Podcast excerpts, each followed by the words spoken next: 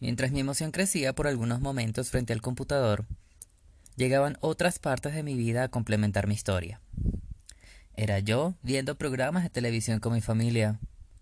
Era yo escribiendo poemas en un cuaderno especial. Era yo jugando juegos de caballería en el computador. Era yo viniendo del colegio y caminando con amigas en esa época sin que pudiese realmente ser yo, sino que solo era cómplice de lo que ellas decían. Me reía de sus bromas. Comprendía que el humor debía ser de esa manera y yo me unía. Otras veces hacía silencio y me decían que era raro, que era un alien. Por dentro sabía que me tenía que callar algunas cosas que pensaba.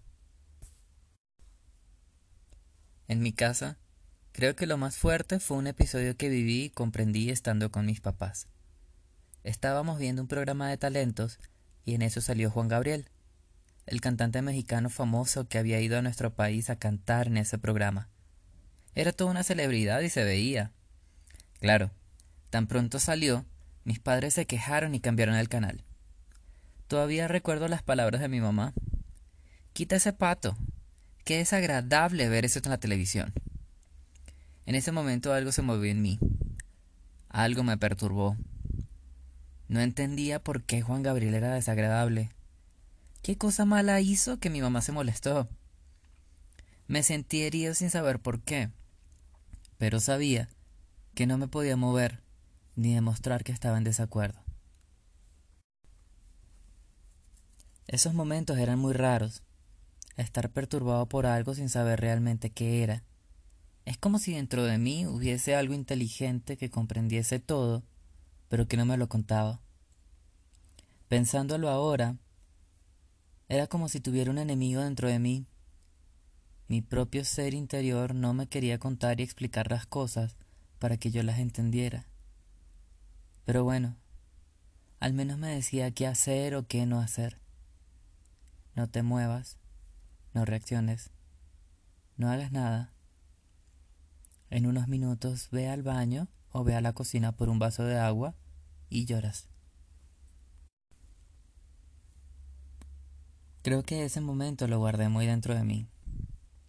Terminé llorando porque mi mamá se había burlado de Juan Gabriel. Terminé llorando porque sentí que se burlaba de mí y de quién era yo. Yo no quería que mi mamá se burlara de mí ni que me despreciara pero parecía que así iba a ser.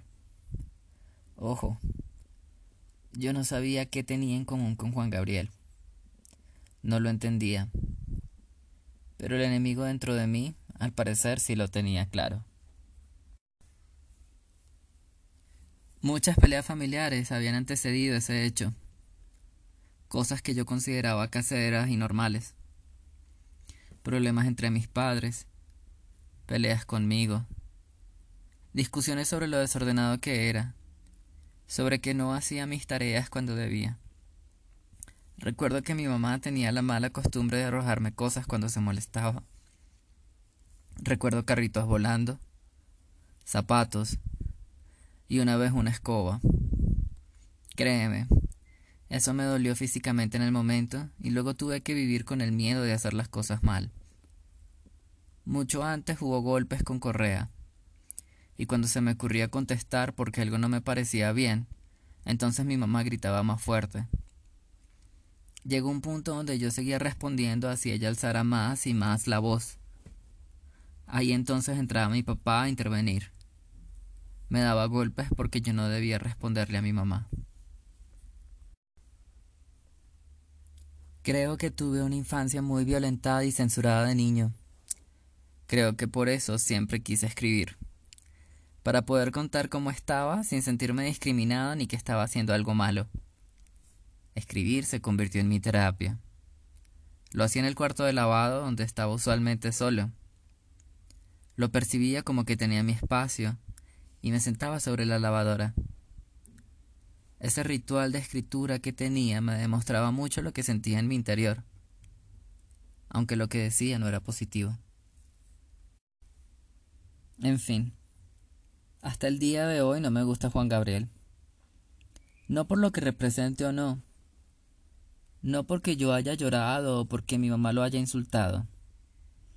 No me gusta porque no me va la música ranchera y porque mi primera anécdota sobre este cantante fue dolorosa.